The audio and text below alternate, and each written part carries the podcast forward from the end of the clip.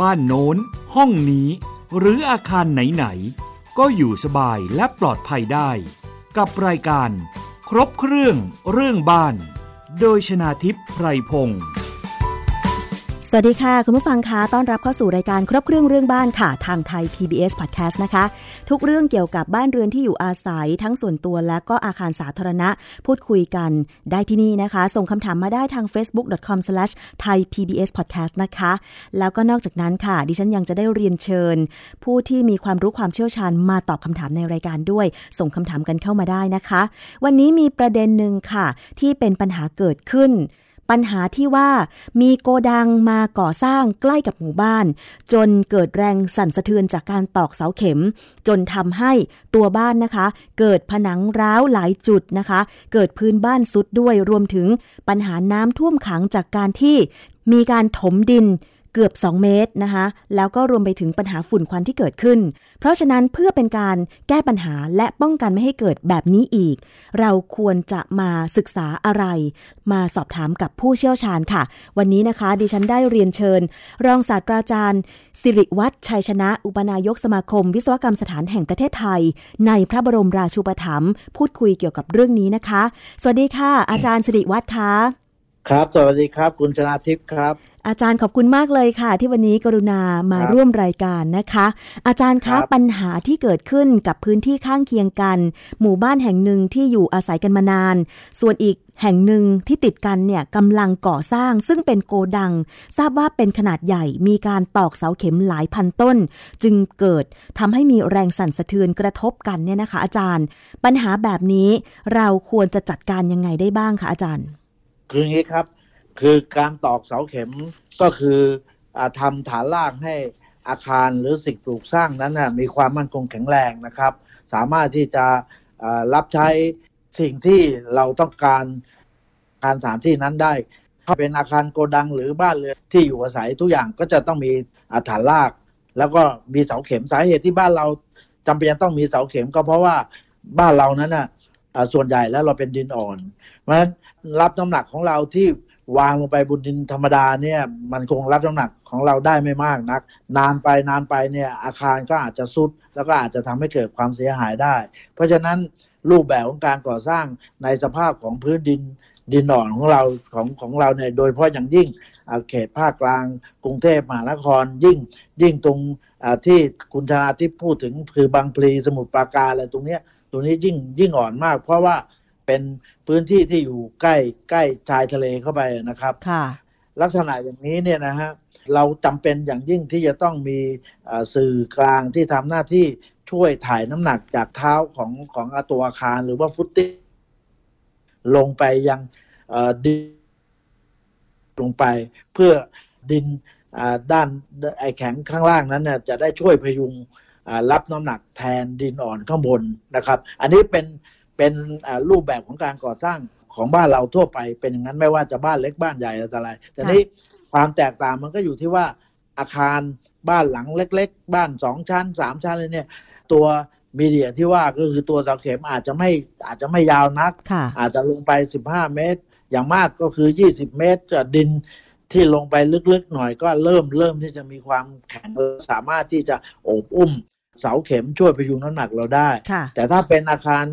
โกดังหรืออาคารใหญ่ ๆ ที่มีน้ำหนักบรรทุกที่เราจะต้องวางของวางเครื่องจักรอะไรมากเนี่ยเพราะฉะนั้นน้ำหนักมากเสาเข็มที่อยู่ไม่ลึกมากนัก มันก็จะแรงพยุงมันก็จะไม่เพียงพอ เรื่องของการตอกเสาเข็มนะคะ ถ้าเป็นบ้านเดี่ยวอย่างที่อาจารย์บอกไปว่า ตอกไม่ลึกเท่ากับอาคารขนาดใหญ่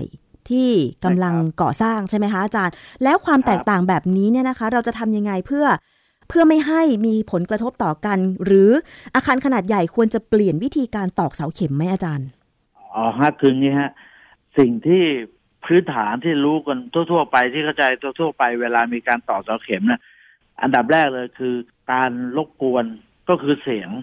นะฮะเสียงการรบกวนเกิดความไม่สบายในการอยู่อาศัยกลางค่ำกลางคืนอะไรพวกนี้นะครับ อันนั้นอันนั้นอันนั้นไม่เท่าไหร่ไม่ได้ทำให้ให้อาคารบ้านเรือนมีปัญหา ส่วนอันที่สองก็คือเรื่องของสภาพแวดล้อมเมื่อกี้นี้ที่คุณชนาทิพย์พูดในเบื้องต้นว่า มันมีฝุ่นละอองเกิดขึ้นนะครับ มีการสั่นสะเทือนเกิดขึ้น มีสภาพของเกิดรอยร้าวบ้านซุดเนี่ย อันนี้แหละครับ คือ เป็นลักษณะของที่การเกิดทางความเสียหายทางกายภาพนะฮะคือการตอกเสาเข็มเนี่ยเราก็คงนึกภาพบอกว่า เมื่อเสาเข็มต่อเสาเข็มที่จะให้มันจมลงไปในดินมันก็ต้องใช้อุปกรณ์เครื่องจักรขนาดใหญ่ที่ที่จะต้องส่งเอาลูกตุ้มขนาดใหญ่เนี่ยที่มีน้ำหนักเป็นเจ็ดตันแปดตันเนี่ยกระแทกลงไป การที่ลูกตุ้มกระแทกลงไปในในดินเบื้องต้นเนี่ย ถึงแม้ว่าจะเป็นดินอ่อนหรือหรือเป็นดินแข็งก็แล้ว แต่ดินอ่อนก็ยังไม่เท่าไหร่ ก็มีการสั่นสะเทือนได้บ้างนะฮะแต่ไม่มากนัก แต่พอพอไปเจอดินแข็งแล้วยังยังต้องเข็นลงไปเนี่ย แน่นอนตรงเนี้ยการสั่นสะเทือนที่เกิดขึ้น การสั่นสะเทือนที่เกิดขึ้นตรงเนี้ยมันอาจจะมีโอกาสที่จะทำให้เหมือนกับบ้านเราสั่นผนังเราสั่นเนี่ยถ้าผนังไม่แข็งแรงมั่นคงแข็งแรงพอ เป็นการก่ออิฐที่พอกั้นพออยู่ได้ ตรงนี้ก็อาจจะมีโอกาสเกิดการแตกร้าวขึ้นนะฮะเกิดการแตกร้าวที่ผนังนะฮะไอตัวตัวโครงสร้างซึ่งไม่ไม่มั่นคง ไม่แข็งแรงเท่าไหร่นักเป็นโครงสร้างเล็ก ๆ เนี่ย ก็อาจจะมีปัญหา แตกตัวปูนฉาบอาจจะหล่นหลุดกระเทาะเป็นรอยร้าวอะไรต่างๆ หรือมาทำให้สร้างความเสียหายให้ตัวอาคารอันนั้นอันนั้นคือก็ยังไม่ไม่มากเท่าไหร่นัก ก็ยังถือว่าเป็น ความเสียหายที่เกิดขึ้นในเบื้องต้น แต่สิ่งที่ชาวบ้านหรือว่าคนทั่วไปอาจจะไม่ไม่ไม่รับรู้ไม่ไม่ค่อยได้รู้คือว่าเวลาเสาเข็มเนี่ย เรากดลงมาในดินเนี่ย ดินมันไม่ได้หายไปไหนนะครับ มันลงไปชำแรกแทนที่ดิน ดินเนี่ยถูกเสาเข็มเบียดก็จะดันออกข้างๆ อืมค่ะ อันนี้แหละครับ ที่ถ้ายิ่งจำนวนเสาเข็มเยอะเท่าไหร่เข็มใหญ่เท่าไหร่ ดินมันก็จะ เคลื่อนหนีเคลื่อนหนีตัวเสาเข็มซึ่งมาแทนที่เนี่ย พอการเคลื่อนหนีปุ๊บเนี่ย มันก็จะเข้าไปขยับเข้าไปดันในตัวฐานของอสิ่งปลูกสร้างซึ่งอยู่ใกล้ๆนะฮะนี่แหละฮะอันตัวนี้แหละที่ที่เป็นสาเหตุที่ทำให้เกิดการสุดตัวของบ้านหรือว่าสิ่งปลูกสร้างที่ไม่แข็งแรงเท่าเนี่ยมีปัญหาทำให้เกิดสุดเกิด พังทลายเกิดอะไรขึ้นมาเนี่ยได้และเนี่ยอาจารย์คะถ้าอย่างนั้นถามอย่างนี้ค่ะ ว่าการตอกเสาเข็มของอาคารขนาดใหญ่เป็นพันๆต้น แล้วมีความลึกมากกว่า บ้านข้างเคียง ซึ่งเป็นบ้านชั้นเดียวสองชั้น ซึ่งเสาเข็มไม่ลึกเนี่ยค่ะ การที่ดินของพื้นที่ที่กำลังก่อสร้างมันเบียดเข้าไป ยังบริเวณที่บ้านที่มีอยู่เดิมเนี่ยนะคะ มันส่งผลจนทำให้ บ้านที่มีอยู่เดิมเนี่ยเกิดรอยร้าวและก็จะเสียหายมากขนาดไหนอาจารย์ ครับ คือเกิดการดินที่เข้าไปเบียดเนี่ยแน่นอนก็เหมือนเราเราเข้าไปเข้าไปดันเท้าของเขาเนี่ย ให้มันเป๋อไปอะ เพราะนั้นโอกาสความเสียหายมันมีตั้งแต่พื้นซุดนะฮะเสาหักผนังไอ้ที่มันล้าวอยู่แล้วในในเล็กน้อยเนี่ย ก็มีโอกาสที่จะเสียรูปแล้วก็ หักตกลงมาได้เลยนะครับ ความเสียหายขนาดขนาดมากที่สุดเลยก็คืออมีโอกาสที่จะพังทลายแหละถ้าเป็นบ้านเล็กค่ะอาจารย์แล้วแบบนี้ก่อนการก่อสร้างแน่นอนต้องมีการขออนุญาตก่อสร้างใช่ไหมคะ แล้วก่อนการก่อสร้างเขาจะต้องคำนวณเรื่องของการสั่นสะเทือน หรือผลกระทบกับอาคารรอบข้างด้วยไหมในปัจจุบันเนี่ยค่ะ ครับ มีคืองี้ครับผมไม่ทราบว่าในคือปกติแล้วในในกรทมเนี่ยเขาจะมีระเบียบอะไรขึ้นมาอันหนึ่งว่า การตอกเสาเข็มเนี่ยจะต้องไม่ห่างจากบ้านข้างเคียงเนี่ย น้อยกว่าสิบห้าเมตรค่ะนะครับเพื่อเป็นการป้องกันไม่ให้จะเข้าไปกระทบกับตัวอาคารข้างเคียงตอนนี้แล้วก็จะต้องมีวิธีการตอก เราเรียกว่าซีเควนต์น่ะลำดับขั้นการตอก ก็ไม่ใช่ อาจจะต้องมีวิธีการไม่ให้ดินเนี่ยมันมันอย่างที่ผมเรียนอะเข้าไปอัดบ้าน จะต้องตอกแบบไล่ตั้งแต่ต้นที่อยู่ใกล้สุด ซึ่งซึ่งผลการอัดมันก็จะน้อยอะเสร็จแล้วก็เสร็จแล้วก็ถอยถอยออกถอยออกถอยออกไป ไม่ใช่ไม่ใช่ไล่มาตั้งแต่ไกลสุดแล้วก็เข้ามาใกล้อันนี้อันนี้มันก็จะค่อยๆอัดเข้าไปอัดเข้าไปครับอาจารย์แล้วการตอกเสาเข็มอาคารขนาดใหญ่เป็นพันๆต้นเนี่ย มันตอกพร้อม ๆ กันไหมอาจารย์ พร้อมถ้าเป็นการตอกสามารถตอกพร้อมกันได้ เพราะว่ามันมันตอนตอกตรงนี้มันมันไม่มันไม่กระทบกันนะฮะมันเพราะว่าเสาเข็มมันก็เป็นวัสดุซึ่งได้ดำเนินการหล่อมาเป็นมีความมั่นคงแข็งแรงในระดับหนึ่งแล้ว ก็สามารถที่จะต่อ เพราะว่ายิ่งในในโครงการใหญ่เนี่ยจจะเราจะเห็นว่าโอ้ปั้นจันมีตั้งสี่ห้าตัวที่อยู่ในโครงการนั้นเพื่อที่จะตอกให้จบเร็วๆนะฮะค่ะอันนี้ตรงนั้นอะปกติแล้ว มันจะต้องมีผู้งานมีการวางซีเควนต์ลำดับขั้นการตอกเนี่ยที่ที่ถูกต้องอย่างที่ผมเรียนในในเบื้องต้นเนี่ยนะฮะค่ะมันจะต้องมีว่าอ่าจะต้องไล่ตั้งแต่แถวไหนลงไปแถวไหนลงไป แล้วก็ลูกตุ้มการยกการกระแทกอะไรต่างๆพวกนี้มันมันก็จะต้องมีกำหนดกฎเกณฑ์อยู่ของมันอยู่ตลอดครับอืมทีนี้ประประเด็นปัญหาก็คือว่า ถ้าหากว่าตามตามที่คุณชนาทิพย์ถามตั้งแต่เบื้องต้นแล้วแล้วถ้าหากว่าเป็นแบบนี้มันมีวิธีการอ่า แก้ไขอย่างไรค่ะวิธีการแก้ไขที่เอ่อเรากำหนดให้ให้ให้ให้ใช้ก็คือให้เปลี่ยนเลย ไม่ให้มีการตอกเสาเข็มนะให้เปลี่ยนเป็นระบบเสาเข็มที่เรียกว่าเข็มเจาะแทนค่ะนะเข็มเจาะก็คือ เราเจาะเอาดินออก แล้วก็แล้วก็แล้วก็ทำเอาเสาเข็มใส่ลงไปแทนอืมค่ะอ่าอันนั้นอันนั้นก็จะช่วยไม่ให้ไม่ให้มีการเคลื่อนที่ของดิน เพราะเราดินเราออกไป เราไปหเรามดแล้วเราไม่ได้ไปไปไปชำแรกดินเหมือนหน้าอืมเราแต่ลักษณะนั้น ซึ่งผมไม่ไม่แน่ใจว่าแต่ถ้าทางที่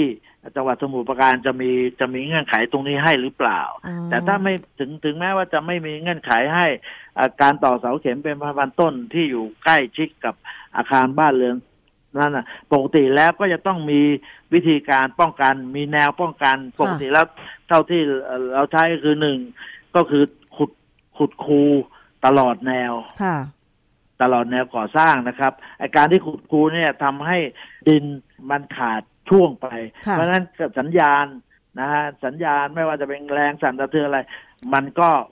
ขาดช่วง มันก็ขาดช่วงไม่ไปติดต่อกับหมู่บ้านข้างเคียงไม่ไม่แล้วตรงนั้นฮะอ๋อฮะแล้วก็เราสังเกตได้จากว่าพอเราขุดคูเนี่ยแล้วเราเอาน้ำใส่ไป เราก็จะเห็นว่าน้ำเวลาตอกเนี่ย ไอ้น้ำเนี่ยมันก็จะเป็นตัวตัวบล็อกไอ้ตัวคลื่นทำให้ลดส่วนไอ้ที่จะไปกระทบกับทางบ้านนั้นอืมนั่นน่ะได้ส่วนค่ะหนึ่งตามข่าวนี่ไม่ได้บอกไม่ได้แจ้งนะคะ ว่ามีการดำเนินการก่อนการตอกเสาเข็มหรือเปล่าคืย่งนี้ฮะบางทีบางที สถานที่มันไม่เอื้ออำนวยไงอืมอันอันนี้ก็คือทางทางหลักการอะ มันเป็นอย่างนั้นแหละค่ะแต่บางทีมันมันมันสถานที่มันไม่เอื้ออำนวยมันก็มันก็ไม่ไม่ได้ทำแล้วทำไม่ได้ หรืออีกอันหนึ่งก็คือ แต่อันนี้ก็คงไม่ค่อยมีใครทำก็คือทำกำแพงป้องกันดินตลอดแนวเหมือนกันค่ะซึ่งแต่เนี้มันค่อนข้างที่จะลงลงทุนอ่าสูงมาก อันนี้ก็เหมาะสำหรับอาคารที่จำเป็นจะต้องขุด ทำชั้นใต้ดินอย่างนั้นนะเขาทำแน่ไม่มีปัญหาค่ะ อาจารย์คะในขั้นตอนการก่อสร้างจริง ๆ แล้ว วิศวกรน่าจะมีการคำนวณในแบบมาก่อนหรือเปล่าว่า การตอกเสาเข็มจำนวนเป็นพันต้น ความลึกมากกว่าบ้านที่อยู่ข้างเคียงซะอีกแบบเนี้ย มันควรทำหรือไม่ควรทำเพราะว่าเจ้าหน้าที่ที่ให้อนุญาตการก่อสร้างเนี่ย น่าจะได้ทราบผลกระทบอยู่แล้วอะค่ะอาจารย์ คือปกติแล้วเวลาเวลาขออนุญาตก่อสร้าง เขาก็จะมีข้อกำหนดให้ฮะ ว่าว่าจะต้องทำงานตอกเสาเข็มทำเสียงดังได้ไม่ไม่เกินกี่เดซิเบลค่ะนะมีต้องไม่ให้มีฝุ่นละอองมีการป้องกันอะไรเนี่ยก็มีมีข้อกำหนดทุกอย่างนะค่ะการตอกเสาเข็มก็จะต้องมีวิธีการตอกเอ่อ ไล่เรียงมาตามระเบียบตามตามหลักวิชาการไม่ให้ไปมีผลกระทบอะไรพวกเนี้ยฮะค่ะคือเขามีตลอดหมดอยู่แล้วฮะอือฮึในในเวลาขออนุญาตนะฮะค่ะแต่ว่าในทางปฏิบัติเนี่ยอันนี้อันนี้ไม่ทราบเหมือนกันว่าในทางปฏิบัติเนี่ยเอ่อจะได้คำนึงถึงตรงนี้มากน้อยแค่ไหนอ๋อครับค่ะอันนี้ก็คือผลกระทบจริง ๆ นะคะ เพราะว่าหมู่ครับบ้านที่เกิดปัญหาเนี่ยมี 50 หลังคาเรือนแล้วก็อยู่มาก่อนครับซึ่งการสร้างโกดังอาจารย์มัน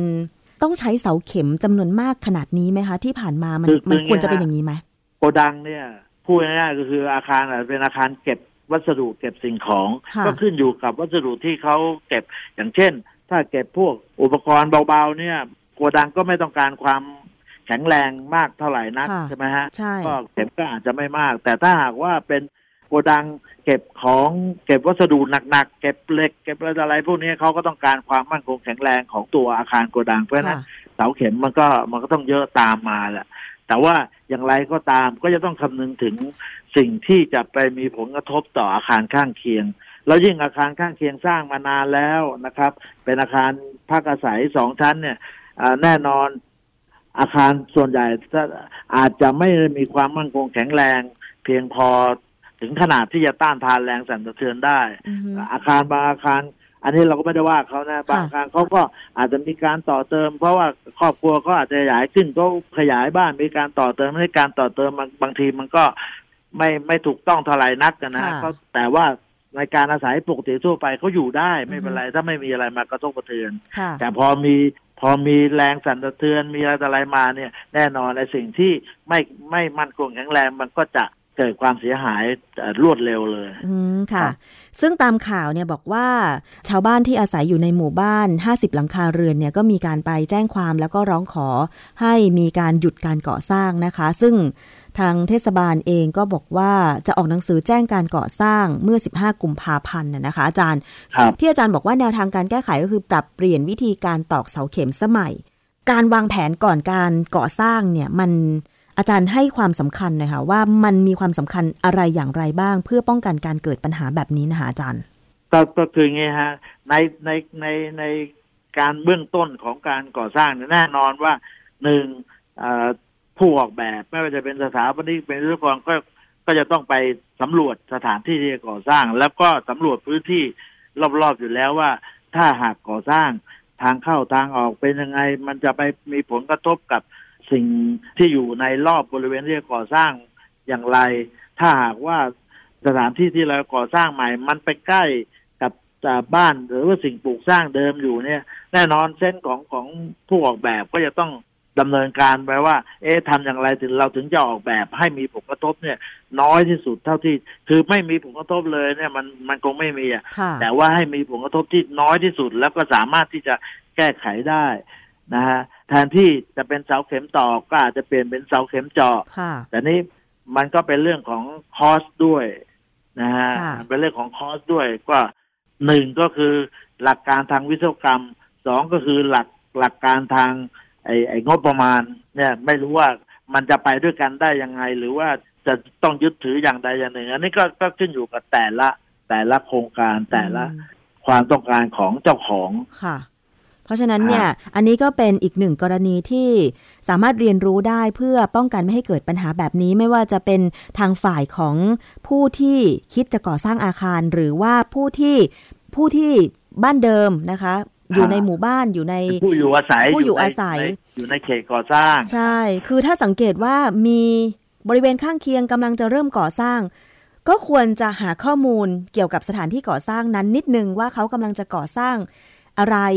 อาคารขนาดใช่ครับไหนใช่ไหมคะอาจารย์ เพราะว่าอ่าตอนเนี้ยในพื้นที่กรุงเทพปริมณฑลหรือแม้แต่เมืองใหญ่ ๆ เนี่ยกำลังมีการก่อสร้างกันเต็มเลยค่ะ อย่างเช่น รถไฟฟ้าทางด่วนมอเตอร์เวย์อะไรอย่างเงี้ย คือ มันก่อสร้างตลอดเวลานะคะ อาจารย์สิริวัตรคะครับ คือขนาดตอนนี้นะฮะทางด่วนอย่างที่คุณชนาทิพย์ว่า หรือว่าไอเอ็มอาร์ทีอะไรที่ขนาด ใช้เอ่อเทคโนโลยีใช้หลักการนวัตกรรมที่ถูกต้องก็ยังมีปัญหาเลยกับอาคารตลอดแนว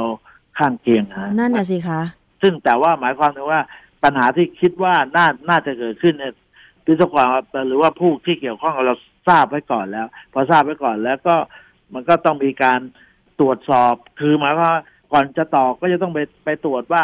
บ้านหลังนี้หรืออาคารสิ่งนี้ เออเขามีรอยร้าวอยู่ก่อนแล้ว บ้านก็ไม่ค่อยแข็งแรงเอ๊ะพอมาถึงตรงนี้ใกล้ๆบ้านหลังนี้เราควรจะทำอย่างไรอะไรต่างๆ มันมันต้องมีการไปตรวจสอบสภาพแวดล้อมเนี่ยค่ะเบื้องต้นที่เราเรียกว่าอ่า before construction เนี่ยนะค่ะฮะก่อนที่จะเริ่มทำงานเนี่ย จะต้องไปพูดคุยไปอะไรต่ออะไร มันมันเป็นเรื่องของของสัมพันธ์วิทอ่าสัมพันธ์ที่ระหว่างผู้ที่อยู่ก่อนแล้ว แล้วผู้ที่เข้ามาใหม่ มันมันต้องทำ ทำกันอย่างนี้ก่อนค่ะพอถึงเวลาเกิดปัญหาขึ้นมาเนี่ย หรือว่าคณะขนาดต่อเนี่ยก็จะต้องมาคอยดูว่า มีอะไรไหมเกิดขึ้นอะไรไหมจะอะไรจะอะไรนะมันจะได้แก้ มันจะต้องแก้ปัญหาไปอยู่ตลอดเวลาครับใช่ค่ะอาจารย์ อันนี้ถือว่าเป็นสิ่งที่เป็นข้อแนะนำที่ดีมาก ๆ เลยนะคะสำหรับผู้ที่กำลังครับจะก่อสร้างอาคาร แล้วก็ครับผู้ที่พักอาศัยอยู่เดิมแล้วนะคะ เพื่อป้องกันไม่ให้ เกิดปัญหาผลกระทบแบบนี้อีก โดยเฉพาะปัญหาที่ว่าเมื่อตอกเสาเข็มแล้วทำให้บ้านข้างเคียงร้าวหรือซุดเนี่ยซึ่งสุดท้ายถ้าจำเป็นจะต้องหยุดการก่อสร้าง มันก็เกิดความเสียหายตามมาอีกนะคะ เพราะฉะนั้นใช่ครับการวางแผนในการป้องกันไม่ให้เกิดผลกระทบต่อกันน่าจะเป็นสิ่งที่ดีที่สุดนะคะ วันนี้ต้องขอบพระครับคุณมากเลยค่ะ รองศาสตราจารย์สิริวัฒน์ชัยชนะนะคะ อุปนายกสมาคมครับวิศวกรรมสถานแห่งประเทศไทย ในพระบรมราชูปถัมภ์หรือวสทนะคะ ที่กรุณามาตอบคำถามมาให้ความรู้ที่ดีมากๆเลยค่ะ อาจารย์คะ ถ้ามีประเด็นอื่นๆ ขออนุญาตสัมภาษณ์อาจารย์ในภายหลังนะคะอ๋อได้ครับครับครับขอบพระยินดีคุณรับค่ะขอบคุณมากครับ สวัสดีค่ะครับครับ สวัสดีครับ และนี่ก็คือรายการครบเครื่องเรื่องบ้านค่ะ ขอบคุณมากสำหรับการติดตามรับฟังทุกช่องทางของไทย PBS Podcast นะคะ วันนี้หมดเวลาลงแล้ว ดิฉันชนะทิพไพรพงศ์ต้องลาไปก่อน สวัสดีค่ะ ติดตามรายการได้ที่ www.thaipbspodcast.com แอปพลิเคชัน Thai PBS Podcast หรือฟังผ่านแอปพลิเคชัน Podcast ของ iOS Google Podcast Android Podbean SoundCloud และ Spotify ติดตามความเคลื่อนไหวของรายการและแสดงความคิดเห็น โดยกดถูกใจที่ facebook.com/thaipbspodcast